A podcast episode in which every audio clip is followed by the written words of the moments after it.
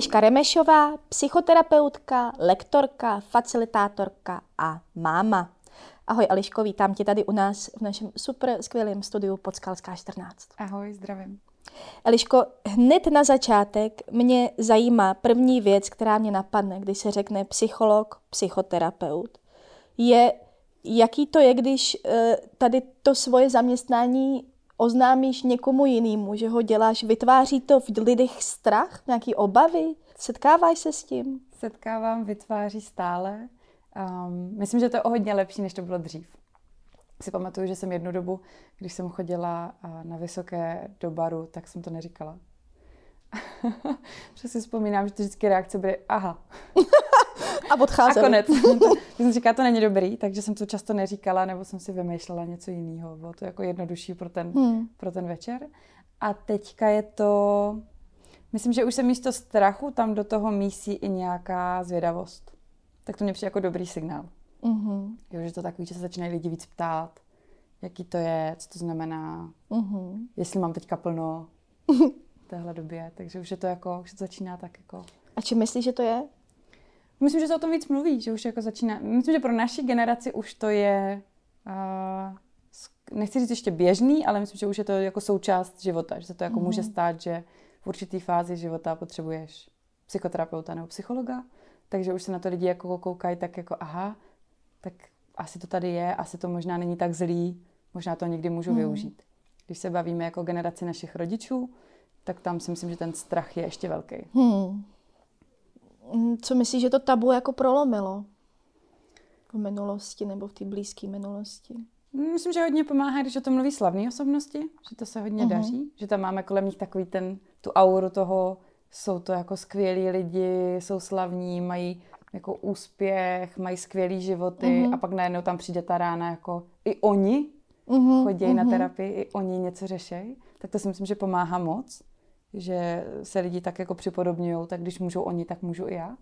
A třeba si myslím, že v tom loňském roce ta celá situace pomohla. Hmm. Že vlastně já paradoxně doufám, že celý loňský rok pomohl eh, se jako vydat tou dobrou cestou ve smyslu, že to o zdraví společnost, že nad tím víc hmm. přemýšlíme, jak trávíme čas, co děláme a tudíž i to duševní zdraví teďka mělo jako velký prostor. Hmm. Hmm. Mě tam zaujalo to téma minulý generace rodičů.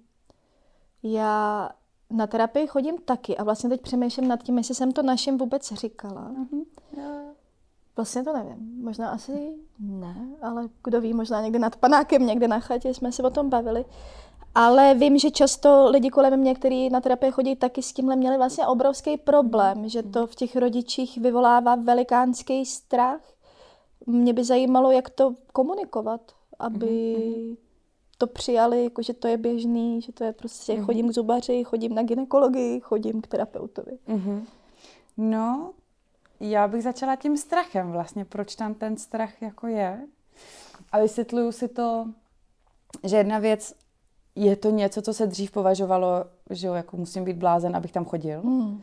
Takže vlastně nějaký jako obrovský strach z toho, ty moje dítě je blázen. Pak si myslím, že tam je druhá rovina toho strachu, jestli moje dítě je blázen, asi za to můžu já. Uh-huh, uh-huh. Takže nějaký jako pocit viny, možná pocit selhání, možná nějaký jako to. A třetí věc je jako, co se vlastně stane teďka. Jo, jako obrátí se to proti mně, přijde vlastně, bude tam řešit mm. mě, jo, ještě v těch filmech je to takový jako podpořený, za všechno může tvé matka, že? Jo, jo, jo, jo. Tak si myslím, že tom, tomu jako hodně uh, se cyklí. A co s tím? No, mm, jak to komunikovat? Já si říkám, že to vždycky asi se jako odkomunikuje tak, že to něco způsobí. Jo. Hmm. Ale asi říct, hele, cítím, že to teďka potřebuju, pomáhá mi to řešit někde jinde, pomáháme se bavit o nějakých věcech, ale nemusíš se bát, jako mám se dobře jinak, jako funguju. Vlastně tam dávat nějaké to ujištění a možná No, asi tak. Přijde mi dobrý to, asi mi přijde dobrý to říct. Já si myslím, mm. že to je hmm. jako fajn se tím učit to i vlastně říkat, že díky tomu pořád pomáháme té společnosti mm. uh, se ozdravit víc. Um, ale taky ty reakce rodičů někdy jsou velmi odmítavé. Já myslím, mm. že taky v pohodě to jako nějak vzít, že za to už já nemůžu, že to už se mnou nesouvisí. Mm. Že to tak má. Jak tohle, jak vlastně ten tvůj job, tvoji práci vzali tvoji rodiče? Jak se na to dívají, na to, co děláš? Jo. Je to pro ně jako, ta holka pracuje s bláznama, nebo jako Jo, ta holka ne, pomáhá lidem, nebo... Já si myslím, že to i dost ovlivnilo, protože moje máma, a když jsem byla na střední a začala jsem už se na psychologii připravovat, tak se dodělávala vysokou a vybrala si na základě toho andragogiku a vzdělávání mm-hmm. dospělých. Takže už tam vlastně psychologii měla, už se k tomu dostala.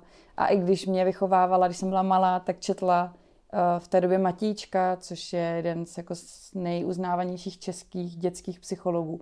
Takže si myslím, že měla vždycky k tomu nějak jako blízko a že to se promítalo i v té její výchově a v jejím stylu komunikace se mnou. Takže to nebylo takový překvapení, jo? že já jsem se vlastně s psychologem poprvé potkala, když mi bylo 13, 14, kdy vlastně máma, když jako naše se rozváděli a máma si říkala, nebylo by jako dobrý to nějak jako ošetřit, nějak ji opečovat v tom, vlastně zjistit, jestli něco nepotřebuje.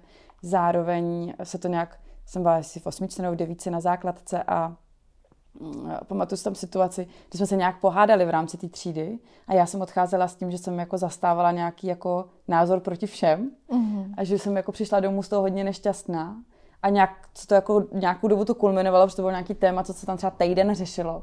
A máma jako řekla, hele, já nevím, nevím, co s tebou, nevím, jestli ti vlastně jako pomáhám teďka, tak mě jako objednala k terapeutce, no, psycholožce tehda.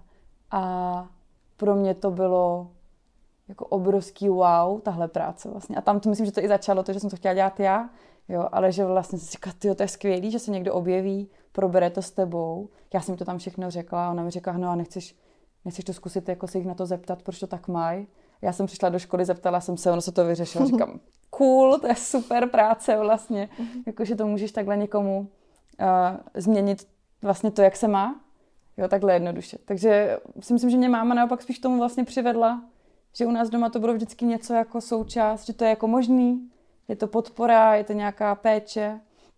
Takže teď naopak uh, toho spíš asi využívají jako rodina, víš, jako, že je to dobrý mít v rodině psychologa. No jak to vypadá tady no. to využívání? No, no takže prostě volají a říkají, hele, teďka řešíme jako, uh, nevím, když jsme řešili jakýkoliv, že mám neteře, uh, synovce, tak takový to, teďka se mu nechce do školy, tak co s tím, jak ho přimět, jo, nebo teďka nejí, co s tím. Takže se jako spoustu věcí teďka se ověřuje vlastně u mě spíš tak jako je to po té duševní stránce takhle v pořádku.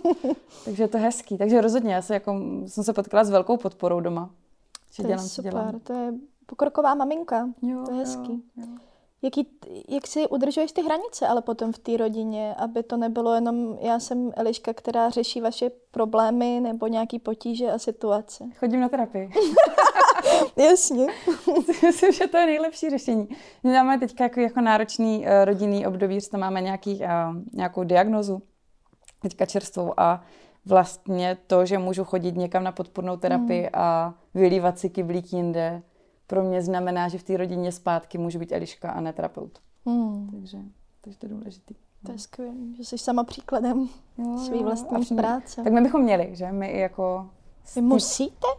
Nebo no, měli no, byste? A, tak kde není policajt, není uh, přečin jo, jo, jo. asi, takže uh, nás jako nikdo nekontroluje, ale měli bychom. Ano, mělo by to být součást naší praxe, že chodíme na naše individuální terapie, že chodíme na supervize, že tu naši práci neustále reflektujeme s někým dalším. Mm. Takže tohle dělám. A máš ještě nějaký jiný způsob psychohygieny? Ta tvoje práce jako v mojí představě je poměrně dost náročná. Můžeš se setkávat se spoustou emocema, který je těžký od sebe, nebo můžou se dotýkat třeba i něco, něčeho tvýho vlastního. Mm-hmm. Jak ty s kým pracuješ? Um, mně přijde, že se těch emocí hodně bojíme ve společnosti. Jo? Že to, co i teďka jsi řekla, mm, pro mě, takže první věc, co mě na tom napadá, je, já bych se měla od těch emocí jako držet dál, hmm. Ale mně vlastně přijde hodně důležitý je prožít a přijmout s těma lidma. A ve chvíli, kdy vlastně tam jsem a je to moje práce, tam vlastně být, vytvořit tam nějaký bezpečný prostor a vytvořit tam prostor pro to, aby si tu emoci uh, odžili, tak uh, emoce jsou nakažlivý, takže samozřejmě ve chvíli, kdy ten klient je smutný, nebo je zklamaný, nebo prožívá bolest, nebo prožívá um, nějakou velkou nedůvěru v něco, pocit viny, tak to se samozřejmě dotýká mých emocí já si to umím jako představit, prožít to s nima, ale díky tomu prožití já už si je potom od nich nemusím utíkat nebo schovávat. Oni prostě mm. odplynou, protože to je to vlastně, to je podle mě to kouzlo těch emocí, že oni to jsou, odejdou. Ty, ty je přijmeš, mm. ty je prožiješ a oni jsou pryč. Mm. A oni tady nezůstávají s tebou. Oni tady zůstávají jenom tehdy, když je nevidíš, když je nechceš vidět, když se od nich právě držíš dál. Takže v tomhle ohledu není třeba pro mě nějak zpracovávat ty emoce. Spíš jako dobrý myslet na sebe ve smyslu odpočinku. Mm-hmm. Že mě pomáhá prostě chodit ven. Já jsem třeba ráda, že teďka uh, Ida spí v kočárku každý den, takže je prostě skvělý, že mám každý den dvě hodiny venku.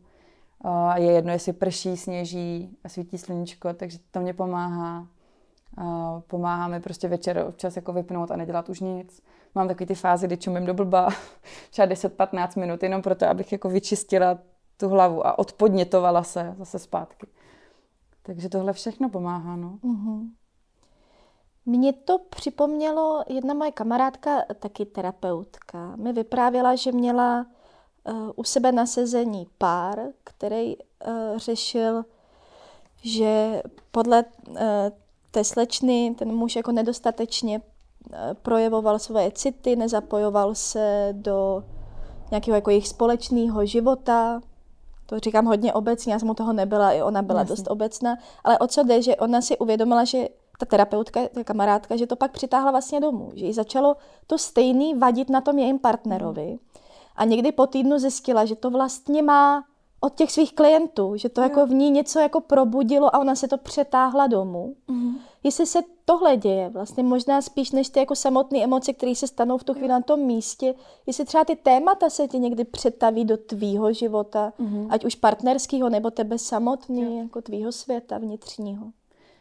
Uh, děje se to na úrovni té konfrontace s tím, nebo tý, toho zrcadla. Jo, že mně přijde, že se to jako nevytvoříš. Že vlastně ve chvíli, kdy ty něco prožíváš v tom životě, nebo ve chvíli, já jsem konkrétní, když prostě mně se něco děje doma, nebo se něco děje ve mně, tak je uh, a myslím, že stejně jako všichni jednoduchý to třeba jako přehlížet, nebo to nevidět, nebo se snažit to nějak řešit jinak. A pak prostě slyšíš to, jak ten klient tomu říká jinak, má u toho jiný prožitky, do, nějak to dobře formuluje a ty si říkáš, to je zajímavý vlastně to, co jako mi říká, pak nad tím samozřejmě přemýšlíš dál a ve chvíli, kdy se ti to neděje, tak to steče dál. Ve chvíli, kdy se ti to děje, tak to tam samozřejmě zůstává. A to je to něco, co má smysl potom uh, si rozpracovávat na té individuální terapii nebo na té supervizi, jo? že vlastně jak uh, zabránit tomu, že to moje přenáším na ty klienty, mm-hmm. což je za mě jako, jako první nebo nějaký znak profesionality, že to opravdu nedělám, že jsem jako vědomá o tom, že si tohle reflektuju, že tam jsem v nějaký metapozici a uvědomuji si, tohle je moje, ne, ne tvoje. A, takže to děje asi, asi jo, asi kdyby se stala jako i mýho muže, tak ti řekne, že, a vlastně, a vlastně nevím, co by ti řekl na tohle. Tak se ho zeptáme. Tak se někdy. Někdy, někdy, někdy se můžeš zeptat, ale přijde mi, že to spíš pro mě jako upozorňuje na témata, se kterými třeba nejsem v pohodě já, a to, co mě pomáhá, je, že mi trvá nějakou dobu, než to otevřu. Že vlastně si v tom chvilku jsem, mapuju, jestli je to moje nebo není, jestli je to jenom něco, co uh, brnká na nějakou srovnávací notu, že si řekneš, ty, jak to, že oni to mají takhle, my to máme jinak. Mm-hmm. Ale vlastně čekám, co to se mnou dělá. Čekám, jestli mi to nakonec potom vadí. A řeknu si, ty, já bych to vlastně možná taky chtěla mít jinak. A pak je to pro mě cesta to zase otevírat a, a pracovat na tom svojem příběhu, na tom svém vztahu a svém prožívání. A nebo si řeknu, ne, tohle vlastně není moje. Jako, mm-hmm. uh, oni to mají jinak, já jsem se v tom něčem našla, ale vlastně vím, proč to mám jinak, vím, proč fungujeme jinak, nebo proč soukromně jako sama za sebe to chci, uh, chci mít jiný. A pak to dokážu pustit. Mm-hmm. Ale když se mě to drží, tak, tak uh, jdu za kolegama já. No.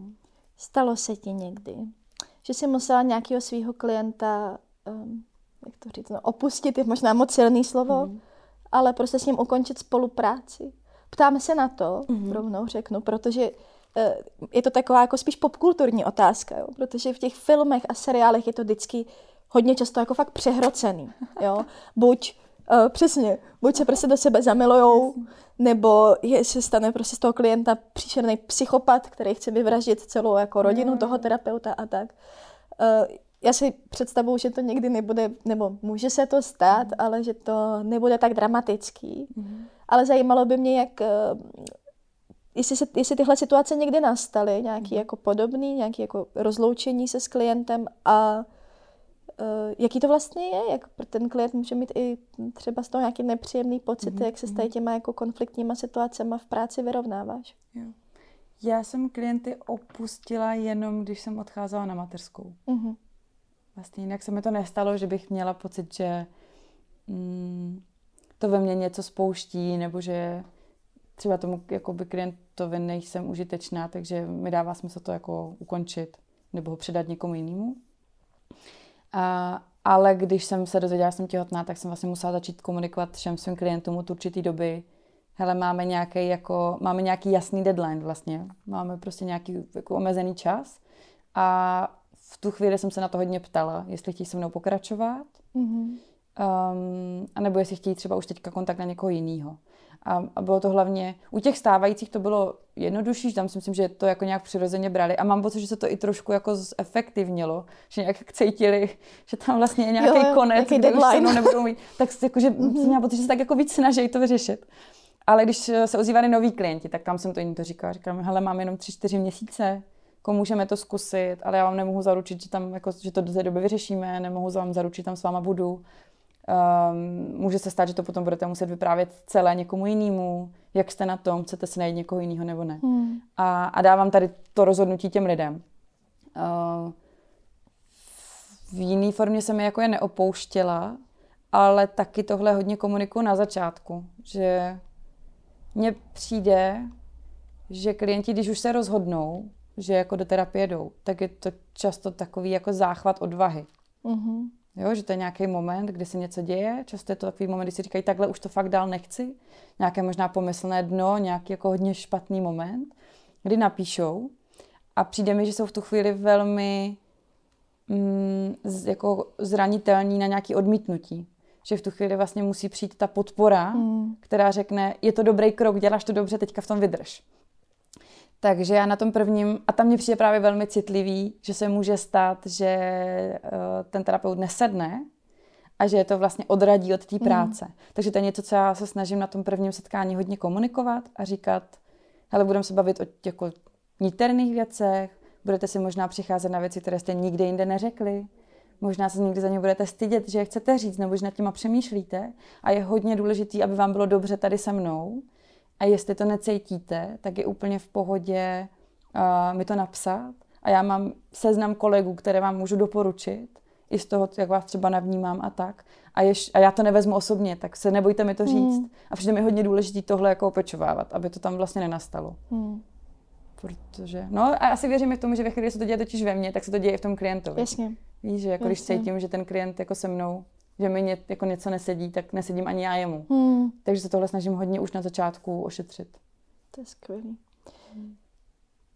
Ty jsi říkala, že jsi uh, opouštěla klienty předtím, než jsi, nebo ve chvíli, kdy jsi otěhotněla. Teď už jsi rok a půl mhm, máma. Mm-hmm. Jak to jde, jak to jde vyrovnávat? vlastně tu uh, profesionální nebo nějakou tu pracovní část tebe a tu mateřskou. A ptám se na to naprosto otevřeně, protože to řeším i já. Mm-hmm. A mm. přijde mi, že to moc nejde, že to je prostě, že už to na do smrti jedno bude tak a po druhý jinak, ale zajímá mě, jak to prožíváš no. ty. No, já si říkám, jak ten život bez dětí byl jednoduchý, co mm. jsme řešili. Mm. Vlastně to je pro mě asi největší aha, jako, že ta zkušenost je nepřenositelná a že nechápu, jako v kolika jako velmi jednoduchých situacích jsme vnímali jako problém. Přitom byla možnost jako kdykoliv kamkoliv dojet, kdekoliv přespat, cokoliv vyřešit, zůstat déle v práci, mm. že to mhm. všechno bylo tak jednoduché vlastně, že to bylo jenom o tom, že jsme se my sami bránili nějakými jako vlastními strachy, limity, jo, a tak.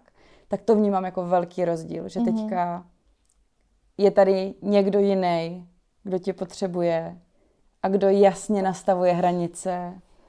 A, a myslím, že v něčem mi tohle hodně pomohlo, že, mm-hmm. že se mhm. teďka hodně učím říkat ne na věci, co nedávají smysl pro mě, které jsou třeba zajímavé a dřív bych je vzala uh, co kdyby náhodou, jakože dobrý kontakt, zajímavá pomoc, mm. zajímavý projekt. A teďka si říkám, ne, to nemůžu brát prostě všechno, jako jsou věci, které dávají smysl, kde jsem užitečná, kde asi můžu pomoct. A pak je podle mě spoustu věcí, kde by mi jenom ego uh, to chtělo vzít a říct si super, mám tady tohle. A říkám si teďka, mm, už to není zodpovědný, není to fér vůči ním, není to fér vůči mně, není to fér vůči dceři. Mm, jako kašlu na to, komunikuju to na začátku. Ale hledám to ještě pořád, ten balans. Mm. A my jsme to zkusili vlastně, když bylo dceři rok, tak, jsme, tak jsem si našla chůvu na jeden den. Uh, říkala jsem si, že chci stálýho člověka, který tam bude s náma. Uh, I protože um, vlastně nechtěla jsem mi dávat do nějakého, nějakého zařízení. Hodně jsme to řešili s Adamem, jako jak to uděláme, jestli jako on třeba si sníží úvazek nebo ne. A pokud jsem si říkala, že to asi není zatím reálný, takže mm. prostě zkusíme prostě na jeden někoho jiného. A, a testovali jsme to tak, že jsem asi dvě nebo tři první návštěvy tam byla s nima a jenom jsem mapovala, co se děje, jestli to ona zvládá nebo ne. No a my máme velmi extrovertní dítě, které uh, mám radost z toho, že se cítí dobře s lidma, takže to vypadalo, že to klaplo dobře, že si sedli, má, má naši chovu moc ráda a mě ten den pomáhá zase si vzpomenout, kdo jsem já. Mm-hmm. To cítím. To je pro mě hodně důležitý. Je něco, co ti chybí uh, z doby před rodičovstvím? Hmm. Chybí mi asi spontánnost tom. Chybí mi takový to, že můžeš v pátek večer si říct, tak zítra ráno jedeme na dva, na tři dny někam. Mm-hmm. Někde přespíme, budeme venku, um, zbalíme se, pojedeme na hory, uh, nebo takový to, že se řekneš, někde jsem se zapomněla, můžu tam zůstat. Tak, uh, tak to mi chybí. Že už je tam takový to vzadu, že jako zabezpečit, mm-hmm. jako bude mít co jíst, má dost oblečení sebou, jo, prostě jak to jo, jako vymyslíme. Ale zároveň já mám pocit, že jsme si to nemohli líp načasovat vlastně, protože paradoxně ten loňský rok byl pro mm. mateřství asi nejlepší možný. Mm. Ve smyslu, že se nikde nic nedělo. Jo, jo, jo. Takže v tomhle jako, ačkoliv samozřejmě se děli, že jako velký rodinný tragédie na mnoha stranách a to období jako takový je samozřejmě jako náročný a těžký a asi ty důsledky budou dlouhodobý, pro sebe tohle bylo jako velmi úlevný, že jsem jako necítila velký strach z toho, že mi utíká život. To říká hodně matek, hmm. který jsou čerstvé matky v jo. minulém roce. Jo. A i spoustu lidí šlo do druhého dítěte vlastně, jako by v těch, jako ten 2020 jako baby boom velký. Uh, ty jsi ještě říkala, že rodičovství je nepřenositelná zkušenost. Mm. To je tako, taková větička, kterou jsem slýchala vždycky hodně. A ještě předtím, než jsem měla dítě, teď ji slýchám možná ještě víc. Souhlasím s tím. Jenom uh, mám pocit, že tím, že tady tu zkušenost si prožije velký, velký množství lidí. Že by se tomu mohlo víc věnovat před, viď? Uh, to taky, aha, aha. to taky. No, to, no jasně, jako v něčem jo, ale to je taky podle mě jako ten život mimo komunity a v tom, mm. v tom jako svém uzavřeném mhm. světečku, mm. že opravdu jako předtím, než jsem já měla děti, tak dítě, tak jsem, uh, jsem moc jako s rodičima nepotkávala a když už jo, jako myslím s nějakýma kamarádama, co měli děti, tak mě vlastně vůbec jako to nezajímalo, že já jsem se na to neptala, nebo jsem se maximálně vyslechla. Ale to, o čem jsem chtěla mluvit, bylo, že uh, tím, že tu zkušenost má velký počet lidí, tak uh, a ta zkušenost, i když je vlastně po každý trochu jiná, protože každý máme to dítě úplně jiný, tak je to nějaký téma, o kterém lidi hodně vědí. Mm. A generuje to různý nevyžádaný rady. By zajímalo, jestli jsi si ty s nima jako setkala a pokud ano, jak se s nima jako vyrovnávala nebo vyrovnáváš. Mm-hmm. Se to pro tebe nechám to být? Mm-hmm. Nebo se to něčeho dotýká? No mě je téma nevyžádaných rad obecně jako hodně zajímavý fenomén. Mm-hmm. Což se teďka hodně, tím, jak to, že Terka otevřela moc hezky na jiný mm-hmm. témata. Myslím, že se to hodně řeší. Um, mně přijdou asi důležitý i ty nevyžádané rady. A co s nima dělám, no jako... Mm, myslím, že o spoustě z nich mám svůj názor a zhazuju si je ze stolu. A někdy to jako vysvětluju, proč si myslím, že ta rada není dobrá. Že u některých lidí, u některých rád, u některých témat si to jako dovolím a jdu do toho a říkám, hele, já to cítím jinak, dělám to jinak. Mm. A u některých rád prostě jenom řeknu díky a, a jdu dál. a čau. A čau. A je to proto, že pořád vnímám, že ty rady jsou jako míněný dobře, i když jsou jako nevhodný. Mm-hmm. Víš, že vlastně si cítí, já tam vlastně pořád cítím nějaký zájem. Jo. Jakože třeba teďka se mi stalo, dva dny zpátky jsme poprvé s, udělali okruh bez kočárku ven, jako velké poprvé, mm-hmm. jedino. A šli jsme do, do obchodu vyzvednout balíček a do druhého obchodu na, nakoupit pečivo. A byl to takový jako trouhelník, který Ale, bych... ale to jsou velikánský dobrodružství na jednou, přesně. A, a celodenní výlet. Byl to trouhelník, prostě, který za normální okolností by si měla za 20 minut hotový. My jsme šli hodinu a čtvrt. Uh, jo, jo. Obdivovali jsme úplně všechno a bylo to pro mě moc prima. Ale že jsme ale bylo to teďka ty dva dny zpátky nebo tři dny, když všechno začalo tát. Mm-hmm. A my jsme den předtím měli s Adamem konverzaci na, na téma padající sníh ze střechy. Mm-hmm. Jo, a jak se to má řešit, nemá řešit. A tak jako bylo pro mě docela inspirující, protože jsme nějak řešili, jako, jestli se mají volat policajti nebo nemají. Jo, to, jako, to mi vůbec nenapadlo na tím takhle přemýšlet. Tak jsme to nějak uh, se o tom bavili a teďka jsme šli ven s tou uh, dcerou druhý den. A já jsem celou dobu tohle měla v hlavě. Víš, ale takový to, jako, že koukáš na ty střechy a vlastně nevíš, mm. jako, takže jsem ji vždycky držela tak jako dál. Říkala jsem si, když jsem viděla ty mokré fleky, jakože jsem se vyhýbala těm mokrým kalužím na té ulici, abych věděla, mm-hmm. kde to padá. Ale přesně se stalo, že kolem nás prošla starší paní a řekla, pozor, padají ty věci se střechy. Jo, jo, jo. Máte jí tam moc blízko. A, a já jsem říkala, jo, děkuju. A, děkuju, hlídám si to. A šla jsem a vlastně jsem si jako říkala, první chvíli to bylo takový to, Ježíš, nejsem blbá, přece mm-hmm. jako mám dítě, chápu, že to tady padá a to. Ale pak jsem si vlastně říkala, co mi tím chtěla říct. Ona mi tím nechce říct, že jsem nezodpovědná jo. matka, že jo. jdu po ulici. Ale vlastně mi tím jenom říká preventivně, tohle se může stát, že? Takže jsem vlastně byla ráda, že jsem jenom poděkovala, mm. protože to přesně bylo ta nevyžádaná rada, která ale možná je 99krát nevyžádaná a posté možná může mm. někomu pomoct. Mm. Něčem.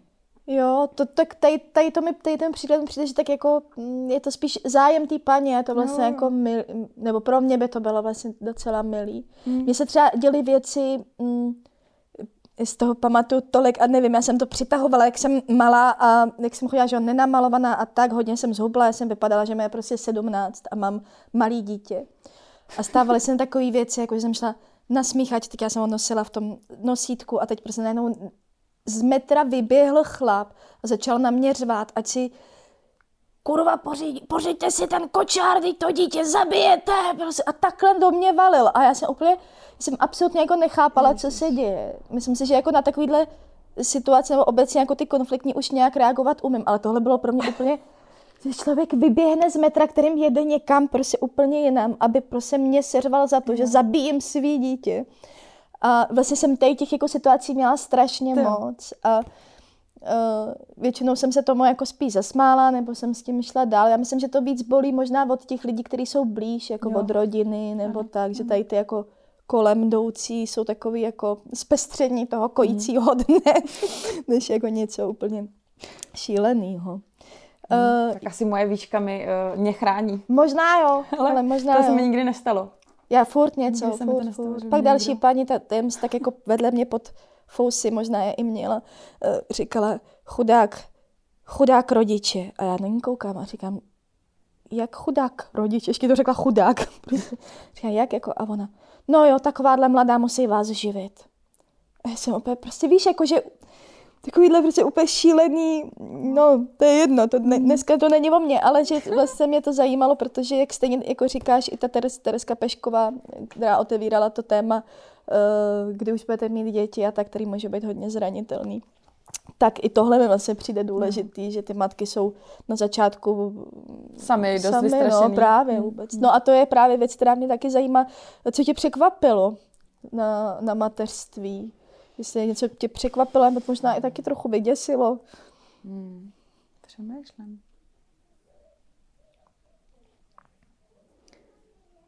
Ale co mě... Já jsem četla v těhotenství knížku uh, Setkání s vlastním stínem, takže mateřství, uh-huh. setkání s vlastním stínem, přesně nevím, jak se to jmenovalo, je to od, od Maitry, nakladatelství. A to bylo pro mě hodně zajímavý, že jsem si vlastně říkala, jo, to je vlastně pravda, že to mateřství jako vyvolává ty příležitosti, to, to zrcadlo, podívat se vlastně, co řeším já, jak to mám já, jo, co, ty ambice, strachy a tak. Takže jsem, a myslím si, že i tím, že mám psychologické vzdělání, věnuju se tomu tématu, tak si myslím, že mám jako velkou výhodu v tom, že jsem si na spoustu věcí takhle jako teoreticky přišla. Mm-hmm. Um, takže mě jako asi nepřekvapilo nic jako ohledně ní, jako samotný, ale co mě možná spíš tak jako zalarmovalo, bylo práce s nějakým vlastním vztekem. Vlastně. A myslím, že to je téma, a jsem ráda, že teďka tady říkám nahlas, protože mně přijde, že to je téma, o kterém se vůbec jako nemluví. A je to jedno z dalších prostě velkých jako pandořiných skřínek, který ty společnosti je. Jo, že vlastně ve chvíli, kdy s tím nebo aspoň já to tak jako vnímám, že s, je jako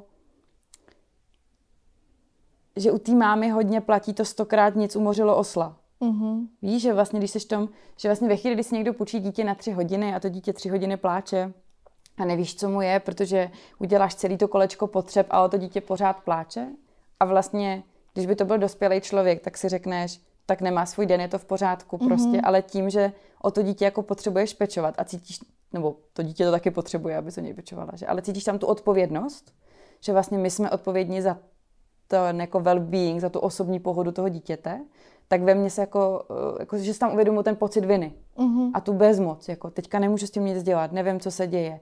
Jo, a že jsem na začátku měla ty strachy, jako, tak jsem jako úplně vlastně špatná mm. máma, dělám to jako úplně blbě. A, a ta snaha tomu porozumět, jako tak co se teda vlastně děje, kde je ta příčina. A mně přijde, že nic z toho není užitečný. Mm. Že vlastně úplně jedno, proč se to děje. Jako i kdyby si jako přiznala, že jsi špatná máma, tak jako a co? Jako, hmm. Jak to hmm. řeší tu situaci? A že vlastně ta možnost se od toho jako odstřihnout, od tady těch pocitů, co to vyvolává a vlastně si jenom říct, no tak nemá svůj den a já tady dokážu s ní v tom být, tak to mě překvapilo, že se to jako musím učit. Mm-hmm. Víš, že jsem nějak čekala, že tohle tam bude samo a vlastně mě hodně vyděsilo, když jsem se jako poprvé slyšela, jak jsem jako vyklepaná vlastně, mm-hmm. nebo nebo když jsem uh, jako někdy v prvních měsících uh, už jako po těch, po těch jako hodně nespavých nocích jako zakřičela. Mm. A vlastně jsem si říkala, ježiš, co se to děje, mm. proč se hmm. to děje, já co nechci dělat, mm. jako, kde to je, proč to tam je. Mm. Jo, takže tohle bylo pro mě jako velký aha. A vlastně jsem si říkala, že když tohle řekneš venku, tak pak se jako, že se sypou na to všichni jako, ježiš, je to tvoje dítě, máš ho mít ráda mm. a přece nic nedělá a to. A vlastně s tím vším souhlasíš, ano, jako je to tvoje dítě, máš ho ráda, nic nedělá, je to všechno v pořádku, přejde to, je to jenom fáze, ta rada, rada. Mm.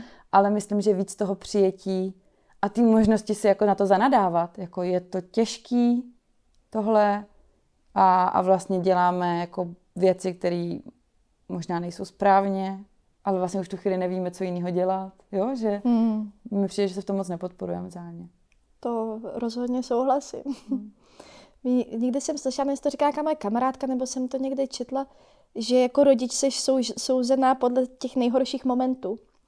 Jo. No, Aha. což mi přijde úplně tragický tady no, ta věta, ale v něčem tomu rozumím, protože uh, nejčastěji, moje zkušenost, nemusí to tak být, dostáváš jako reakci na svý rodičovství v těch jako vyhrocených momentech který se dějou někde na ulici nebo v krámu, nebo jo. prostě to dítě, jako ve chvíli, kdy to dítě jako nefunguje, tak jak by mělo, jo, prostě, jo. prostě má nějaké emoce, v tobě to taky něco vzbudí jo. a teď tam jako roste těch emocí tak moc, že už toto okolí jako nezvládá prostě. A uh, proč to říkám? Teď jsem se kamarádka, dostala. že kamarádka, momenty... vztek, ano, ano, ano. Uh, no a jak, no jasně, a ty pracuješ s tím teda tak, že si řekneš prostě, hle, je to jenom jako, jako jenom moment, prostě nemá svůj den a jdeš od toho dál, nebo máš i jako... Ne, ale já bych řekla, že to pořád učím a hledám tu správnou tu. To, co se teďka, nebo to, co mi začalo fungovat v tom prvním roce, je, že jsem si začala uvědomovat jako celou tu cestu do, k tomuhle momentu. Hmm. Že to jako není dobrý, dobrý, dobrý, dobrý boom, ale že to je vlastně jako, hele, je to dobrý, ale je to dobrý, ale už cítím, že už jako jdu přes sílu, už cítím, že už jako mě ztrácím trpělivost a vlastně si v tu chvíli, když je možnost jí jako předat třeba Adamovi v tu chvíli, abych já se mohla zase zpátky uh, zazdrojovat, používám od Vaťky Bartákové, se mi moc líbí ten mm-hmm. pojem. Jako zazdrojovat se, dát si zase zpátky trošku, jako odfrknout si, tak se dokážu vrátit a jsem zase jako čerstvější. A to znamená třeba jenom to, že si zajdu na záchod vlastně. Jo, jo, jo, rozumím. Jo, ale je to prostě jenom ty, ty dvě minuty, tři minuty, kdy se člověk přesně prodýchne, jo. napije, jo. vyčurá, nají, cokoliv, jenom aby prostě nadýchá čerstvého vzduchu a vrátí se zpátky. Tak to mi pomáhá. A pak v těch chvílích, kdy v tom jsem, tak mi pomáhá se jako říct, vlastně, jako by si sama sobě říkat, to, co se teďka jí děje, není proto, že něco já. Jo, není to tvoje vina. Vlastně, jo. To mm. znamená, v ní se teďka něco děje a mě tam, já mám jinou větu, která je jako takovou mojí mantru a to je, že fakt ty děti je třeba milovat nejvíc ve chvíli, kdy si to nejméně zasloužej. Mm-hmm. A to mi jako hodně pomáhá. Že si říkám, tak tohle je teďka ten moment, kdy potřebuje tu lásku cítit mm. hodně. Takže mm. teďka, když, když já budu poslouchat to, co se ve mně děje, tu vinu a ten vztek, tak se od ní akorát odpojím. Mm. A jediný, co způsobím, je, že to zvětším. Ale když to teďka prostě jenom budu a budu zpracovat sama se sebou, vlastně ani nemusím pracovat s ní, protože ji věc jenom, jenom držím, že? Mm. A říkám, tak teďka pracuji sama se sebou, teďka pracuji se svým dechem, teďka pojď se dostat ty do pohody, protože skrz tebe se ona může vlastně tohle naučit. Mm. Tady tu kontrolu, tady to jako tu regulaci a to, ale je to teda strašně těžké. Je to, je to já úplně ti jako rozumím to, o čem mluvíš a znám to sama moc dobře. A mm. Někdy to jde, někdy to jo, nejde jo. a už jsem se naučila se jako odpustit, když to jo. Nezvládnu, když prostě jo. zařvu a o, prostě odejdu do druhého pokoje a prostě nemluv na mě, prostě nech mě být, protože já teď se už jako přestávám ovládat, už to jako nejde. A podle mě ještě rozdíl, jestli ta scéna, jako ta, ta scéna se děje venku nebo vevnitř, když jste sami. Jo, že třeba pro mě je to těžší, když se to děje jenom, když jsme spolu my dvě. Mm-hmm. Vlastně. Jo, protože já, že mě venku, já vlastně zjišťuju, že pro mě ten, jako to okolí není tolik důležitý v tom. Jo, a že tam vlastně vnímám, spíš jako na co se jako připravuju, že myslím, že jako dcera teprve teďka začíná mít ty první jako záchvaty. Mm. Teďka to máme jako měsíc, kdy jí někdo vezme hračku nebo jí něco mm-hmm. se nechce dát a ona mm-hmm. jde do jako úplný hysterie. A pro nás je to, jako myslím, že pro nás jako rodiče je to šok, protože my dva jsme oba jako velmi klidní vlastně, mm. že u nás se musí dít něco opravdu jako strašně velkýho, abychom jako to dali najevo nějaký jako expresivní podobě. Jo? Takže já vždycky říkám, jako u nás musí být podnět 10 z 10, abychom reagovali jako 8 z 10. Uh-huh, uh-huh. A Ida to má tak, že jako stačí jedna z deseti podnět, ale je, je to úplně naplno. A já jsem to na začátku vlastně hodně jako na ní se napojovala, protože jsem říkala, že děje se něco strašného. Mm. A teďka, jak už ji znám jako osobu, tak si říkám, aha, ono to není tak hrozný. Jenom ona prostě projevuje extrémně radost a zároveň extrémně mm-hmm. prostě naštvání. Takže pro nás oba, si myslím, zadáme, to znamená jako nenasedat jí na to, protože my, když tohle děje se nám dvěma, tak víme, že už je to fakt průšvih. Mm. Takže já se připravuju vlastně teďka už na to, že ona bude ta, co bude jako pěstičkama na zemi v obchodáku prostě mlátit a říkám si, a co mm. bude? Já tam prostě budu jenom stát a počkám, až to jako projde, až to z ní jako odteče mm. a pak ji vezmu a obejmu. A vlastně už se, a vím, že to bude těžký, ještě jsem to jako teoreticky nezažila, ale už teďka vlastně zpracovávám to okolí, aby mě to potom nenutilo dělat věci, co nechci. Hmm. Hmm. Vlastně. Hele, a třeba taky ne, jako, víš, třeba taková... No, třeba se, to ne, třeba se to nepodaří. Mně se to zatím ještě někdy vlastně pořádně nestalo a to jsem si myslela, že mám to dítě, který to dělat bude. A, jo, tak fajn. A je to vlastně docela klid. Jako jasně, že se stalo spousta věcí, ale jako takový ten echt jako záchvat, prostě to, co znáš jako z vyprávění, nebo jsi to někdy někde viděla v byle, prostě. Jo, jo. A to není product placement. Jo. Tak naštěstí ne. Já ještě, tak snad. ještě mám jednu otázku k tomu mateřství. Myslím, že to je téma, který se jako už otvírá, ale zároveň by mě zajímala tvoje zkušenost i skrz tvoji práci. Jenom jedno slovo, šestky nedělí. Mm-hmm. Co, co jako, jak, jaký pro tebe bylo to období po tom porodu? Pro mě krásný. Mm-hmm. Já mám moc dobrou zkušenost. Mm, já jsem zvolila ambulantní porod, což znamená, že jsme šli hned po porodu domů. A takže Ida se narodila ve dvě odpoledne a v sedm večer snad už jsme sedli jako do auta a jeli jsme domů. Adam koupil fo a v devět oh. večer jsme seděli za naším jídelním stolem, jedli oh. jsme polívku a Ida vedle spala. vedle na gauči. Takže to bylo pro mě jako velmi příjemný. Navíc uh, Ida jako adventní dítě takže vlastně to bylo doma jako hezký. Mm. Brzy se stmívalo, takže to byla taková jako nora doma, víš, jako, že to bylo jako takový už tam byl ten stromeček, všude byly světýlka, hráli nám jako hezký písničky. Takže my se tak jako, já mám že jsme tak jako propluli těm šesti nedělím, že to pro mě bylo jako hodně pěkný. Ale my, pro mě si myslím, že to hodně souvisí s tím, že jsme byli od prvního dne doma. Mm-hmm. Že jsem tam neměla žádný, uh, vlastně žádný takový ty jako mech momenty, kdy mi někdo do toho kecá, někdo mi něco říká, já nevím, jo? že vlastně to hned od začátku bylo, že jsme si podle mě všichni tři frčeli jako na nějakých hormonech, že to bylo jako krásný. A mě přijala máma asi na tři týdny, mm, Segra mi druhý den přivezla prostě hrnec vývaru, takže tam měla jako velkou mm. podporu jako z té rodinný, rodinný stránky. A pak byly ty Vánoce, kdy všichni říkali, jo, vy máte ten nejhezčí dáreček už přece mm-hmm. jako od listopadu, takže pro mě to bylo fakt moc krásný. Vlastně a Adam byl dlouhou dobu doma díky tomu, že byly Vánoce. Jo, takže my jsme v podstatě celou tu dobu strávili spolu a myslím, že jako ten masakr přišel až potom, když už jsme byli jako sami dvě. Mm-hmm. Víš, to najednou už opadlo tady ty hormonální vlny. A... Pamatuješ si první moment, kdy jsi s ní zůstala takhle úplně jako sama?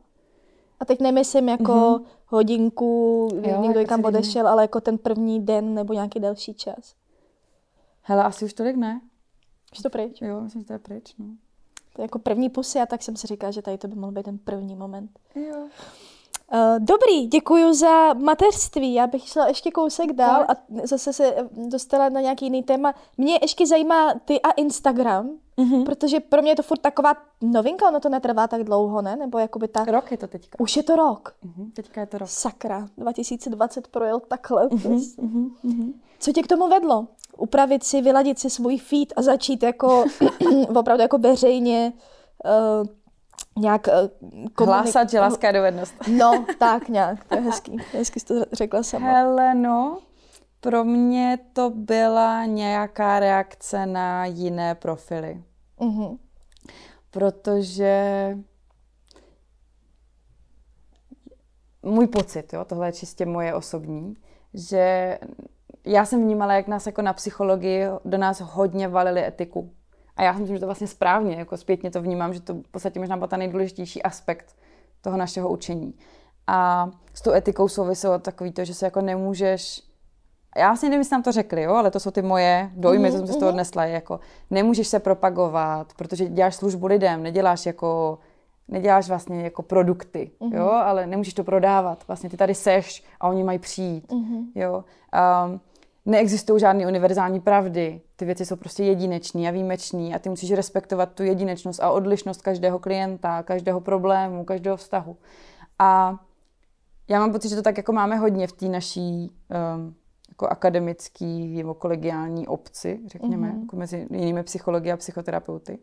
A v průběhu těch jako deseti let jsem pozorovala, jak se jako objevila vlna všech nadšenců, a, ale nemyslím to zlé vlastně. Já si říkám, že to je jako skvělý, kolik lidí jako se nadchlo pro psychologii, nadchlo se pro nějaký kurzy, nadchlo se pro koučování, nadchlo se pro mentoring, pro facilitaci a tak. A, ale vlastně to, co mi přijde, je, že tam chybí tady ta etika. Mm-hmm taková ta jako pokora ve smyslu, že to je něco, v čem se musím dlouhodobě vzdělávat, něco, v čem musím mít tu komplexní uh, přípravu, že tam mám mít ty supervize, že tam mám mít někoho, s kým to diskutuju, že neustále chodím na výcviky. A že mám pocit, že toho tam jako není. A chápu to, protože tam je to začátečnické nadšení. Jako kdyby se zbavila s mojí mámou o tom, jaký byl pro ní můj prvák na psychologii, tak ti řekne, že děsnej, mm-hmm. protože jsem chodila každý druhý víkend domů a říkala jsem, co všechno děláme špatně jako rodina, co podělala oh. ona jako máma, mm-hmm. co podělal můj táta, uh, jo, prostě jaká je paměť a tady toho jsou emoce, jo, a myslím, že jsem byla jako nesnesitelná, mm-hmm. protože jsi toho plná a najednou máš pocit, že tomu všemu rozumíš mm. a že trvalo celý ten, celý ten magisterský program a celý terapeutický výcvik k tomu, aby se člověk vrátil zpátky do té pokory a řekl si, hele, nemůžu jako, nemůžeš kázat vlastně, jako můžeš o tom mluvit, ale pořád by to mělo být nějak odmítnutelný, mm-hmm. aby se každý v tom našel tu svoji, aby se o tom mohlo když tak ostatní distancovat bez nějakého pocitu viny právě. A mě jako, asi to bylo tím, jako koho jsem sledovala já, ale najednou jsem měla pocit, že ten jako Instagram je plný různých jako instagurů, mm-hmm. co říkají, že musíš dělat uh, jako ranní meditaci a musíš prostě se otužovat, že je teďka hit, a musíš prostě mít vykuřovadla a musíš prostě si psát deník a musíš dělat tamto, tamto, tamto, tamto. A když to všechno dělat, budeš dělat, tak budeš happy. Mm-hmm. A já jsem si vlastně říkala, aha, tak asi jsem cítila, jak to ve mně jako budilo nějaký vztek. Jsem si říkala, Mhm. tyjo, tak já tady jako studuju, vlastně platím si jako drahý výcviky, abych jako opravdu dávala tu nejlepší možnou jako službu, kterou dokážu. A pořád vím, že tam ještě nejsem. A pak se někdo objeví a takhle to jako Jo, jo, jo. propálí a tu, tu čáru. A vlastně jsem si tehdy řekla, já nechci jako být z toho zahořklá. Já to vlastně, protože mi přijde, že to byl ten hozený, vlastně ta hozená Jo, rukavice. rukavice Mm. k tomu, jako tak to pojďte dělat jinak, pojď to dělat vlastně jako tak, jak si ty myslíš, že je správně, otázka, jestli je. Jo, ale to mě vlastně k tomu vedlo. Takže jsem si říkala, OK, pojď to teďka nějak dělat, pojď to zkusit. A, a myslím, že se v tom jako pořád ještě hledám, co jako je dobře a co ne. Mám tam jako hodně otazníků, hodně nějakých pochyb. Mhm. A hodně dlouho jsem řešila, nakolik to má být čistě odborný profil a mám třeba jenom prezentovat nějaké jako výsledky výzkumů nebo nějaké jako eh, různé teorie psychologické a tak. Nakolik to má být můj osobní profil. Hledám si tu cestu někde mezi tím, protože v tom vnímám i tu přidanou hodnotu. Ale to, co já vnímám jako to gro, co se snažím hodně komunikovat, je, tohle všechno je vlastně prevence. Mhm. Tohle je všechno něco, kde je fajn to vědět, existují možná nějaký best practices, jako data něco říkají, říkají něco různí odborníci z různých oblastí, mm, nějak detabuizují uh, vlastně párový poradenství, párovou terapii, protože si myslím, že ta je ještě jako v ranějším stádiu té uh, detabuizace než individuální terapie, takže o tom všem mluvím, ale pořád se tam snažím říkat, jestli vás jako tenhle příspěvek naštval, tak to neznamená, že je s váma něco špatně. Nebo to neznamená, že to máte dělat jinak. Jo, že tam pořád snažím říct, tohle je jako jedna část a pak mm-hmm. je tady celá ta další část, intervence a to je to, jak to máte vy. Mm-hmm. A tohle má být jenom nějaká inspirace, jenom nějaký ochytření, nějaký pozbuzení, ale jestli vám to nesedí, zhoďte to ze stolu a vykašlete se na to. Hmm. A to si myslím, že je něco, co mě před tím rokem na tom Instagramu chybělo. Jo. A pomohlo ti to nějak profesně? Vlastně tady ten... Jo, O, o, jo? Jo, jo, myslím, že se jako vlastně ozývá hodně lidí, že jde vidět, že to nějak jako s lidma rezonuje. Já jsem teďka vlastně v rámci toho, že to je rok, jsem teďka dělala takovou jako reflexi, no vlastně jakých témat, eh, jako jaká témata jsem volila, jaký formáty jsem volila, ptala jsem se na to teďka lidí, co by chtěli Mhm. víc. Bylo to Já pro... vím, já No, právě, sleduješ. Tak to bylo hodně i pro nějakou jako ze zvědavosti vlastně, co, co lidi chtějí. A ty reakce byly vlastně skvělý od těch lidí, Mhm. že, že jsou vlastně hrozně rádi, že to takhle dělám, že jsem měla pocit, že jim to dodává tu podporu a tu chuť se snažit. A vlastně, když jsem si jako tohle uvědomila, že tohle ti lidi vracejí teďka zpátky, že tohle si odnášejí, tak jsem si říkala, amen, to je jako splněný, to je vlastně to, co, proč jsem to začala dělat. A mm, spatřuješ na tom naopak něco jako nepříjemného? Bere ti to čas? Nebo jak dokážeš si jako nakládat se svým Instagramovým životem? Bere to hodně času. Bere to hodně času a ale zase si říkám, že to je nějaká jako částečně investice do nějaké, jako, do nějakého mého jména, do nějaké mé jako asi credibility Mhm. a na druhou stranu je to i investice do té společnosti, no, protože vlastně občas přijde, že se, občas se ozve někdo, komu je 16, 17, 18. Já mám věkovou skupinu větší, vlastně starší, mě sleduje především lidi 25 až 35, což si říkám, že vlastně už jako asi i to gro, na, na které já cílím, ale sem tam se ozvou prostě lidi pod 20 Mhm. a píšou neuvěřitelně zralý věci, Mhm. kdy se vlastně ptají a říkají, mě na tom vztahu hodně záleží, chci to dělat dobře, nevím, jestli tohle je jako dobrý. Jo, a říkám si, že to je vlastně skvělý, že to otevírá to přemýšlení nad vztahama, nad tím, jak to máme. A není to jenom o partnerství, ale je to jo přesně o tom, jak to mám s rodiči, jak to mám s kamarády, jak to mám s dětma, jo? že vlastně to najednou vytváří prostor pro to o tom přemýšlet. Mhm. Takže si říkám, že to za to stojí, za ten čas. Mm, ale třeba teďka už jsem si říkala, že chci mít rozhodně jako uh, jeden den z víkendu, který je stoprocentně offline. Kde to prostě neotevřu, protože to potom žere hrozně čas. No. Mm. Tam hodně zpráv, hodně reakcí. A já tam mám ten pocit, jako měla bych jim odpovědět, Jo, jo, jo, jo. dlužím jim to. Jo, jo. Jo, takže abych se vlastně v tom nějak zabezpečila já, tak se to Mm. teďka snažím dělit. Ty jsi říkala teď, eh, že ti píšou lidi pod 20, 16, 17. Mě s- tak u toho napadlo, eh, co tvoje první láska? Mhm. Jak, to, jak jsi to prožívala a jestli to je něco, co ti do, do budoucna třeba formovalo potom tvůj přístup jako Mhm. k tomu, kým budeš, co budeš dělat a Jak ty přemýšlíš nad vztahama? Jo. Máme takovou partnerskou hru s Adamem, že uh, jsem vodu, že uh, jsem nikoho jiného předtím neměla. Aha, sorry Adame. tak já mu řeknu, ať se na tohle část nekouká. Dobře. A, takže vlastně jsem o tom docela dlouho nemluvila, když je takhle to. A moje první láska byla fajn. Uh, jsme spolu byli rok a půl. Takže na první lásku mi přijde i jako docela hezký čas, že už to jsme tam jako i něco jako zažili. A kolik ti bylo? A bylo mi 16, uh-huh. bylo mi 16 do 17 a půl vlastně, no. A potkali jsme se na koncertě vypsaný Fixy. Oh yeah. V Ostravě ve fabriku v klubu. Takže to byl jako hrozně skvělý koncert, bylo to jako uh, dob, dobrý začátek. A pak jsme zjistili, no věděli jsme, že jsme jako ze stejného Gimplu, takže to bylo jako jednodušší, ale ta, ten No, začalo to tam. Takže jsme potom poslouchali Fixu a jezdili jsme na koncerty a trávili jsme čas mm, hodně jako i u sebe doma, že naši rodiče oboje, oboje rodiče byli hodně jako podpůrní a věřili tomu vztahu, takže to bylo vlastně moc prima. Musím říct, že jsem měla takový jako pěkný, mm, pěknou primární zkušenost, která uh-huh. mi mhm. řekla, že ty vztahy můžou být moc hezký. To jo, no. Ty jo, to je super. A No a ty další vztahy byly nějaký, nevím, eh, to já nevím, do jaký míry tady chceš jakoby hrát hru, do jaký míry jakoby jí hrát nebudem. Um, zajímá mě jenom spíš, jak ti to jako ovlivňovalo to, co jsi studovala, plus ty vztahy, jestli to jako by mělo na sebe mm-hmm. nějaký vliv? Já jsem tady to hodně na sebe práskla už při prvním formátu Improtox, které byly v celé. Když jsi mluvila sama. Jo, jo, jo, mhm. kdy mm.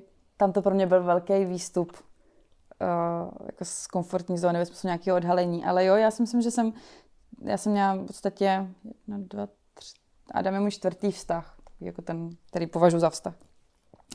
A promiň, Adame.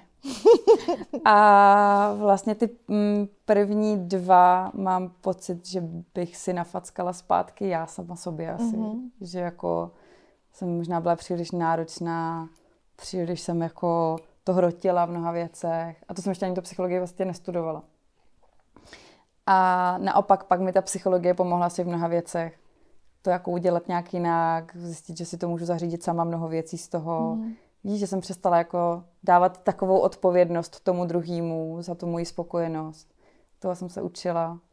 A ten, vnímám, že ten třetí vztah, třetí vztah byl s, s cizincem, Měli jsme vztah na dálku, takže ten třetí byl takový pro mě experimentální ve smyslu vyzkoušet si mnoho jako jiných věcí najednou. To je dobrý, to je dobrý. A mám, takže byl hodně jiný oproti těm předchozím dvěma. Myslím, že i, i logicky, právě protože já jsem si mezi tím druhým a třetím dala několik let pauzu, kdy uh, jsem jako hodně řešila, kdo jsem já vlastně, mm-hmm. co mhm. chci dělat já, kým chci být já, jaký chci mít vztah já. A přijde mi to hodně důležitý v životě člověka být sám a naučit se to. Takže mi přijde, že přirozeně na základě tohohle, téhle zkušenosti přišel úplně jiný vztah s úplně jinou dynamikou, s úplně jiným vlastně nastavením, protože už to odráželo to, že já jsem byla už někde jinde. A to byl pro mě jako dobrý vztah v tom, že jsem se tam vlastně teda opravdu našla, že jsem zjistila, jakým vlastně v tom vztahu chci být. Um, ale vlastně to jako hodně ztroskotalo na tom, že jsme to neměli stejně a že mm-hmm. jsme každý byli úplně z jiného prostředí. A myslím, že ta dálka, uh, jako že, že tam jsem pochopila, že vztahy na dálku jsou jako velmi náročný téma a že vlastně pořád jako mám velký obdiv pro lidi, co to dokážou, co mm. vlastně našli ten způsob, jak to udělat dobře. No. Tak jo. Hmm. Tak já ti děkuji za rozhovor. Tak jo. Vás, milí diváci, nevím, kam se mám teď dívat. Eh, vás, eh, milí diváci, zvu na Instagram Elišky. To je eliška.remešová. Je to, to tak. To, když zadáte, tak to rychle najdete. Je to taková oáza eh, v tomhle divném období. A já se budu těšit na nějaký další rozhovor, který tady společně v těchto báječných křeslech s oprášenou budeme zase natáčet. Díky moc, Páj. Taky díky.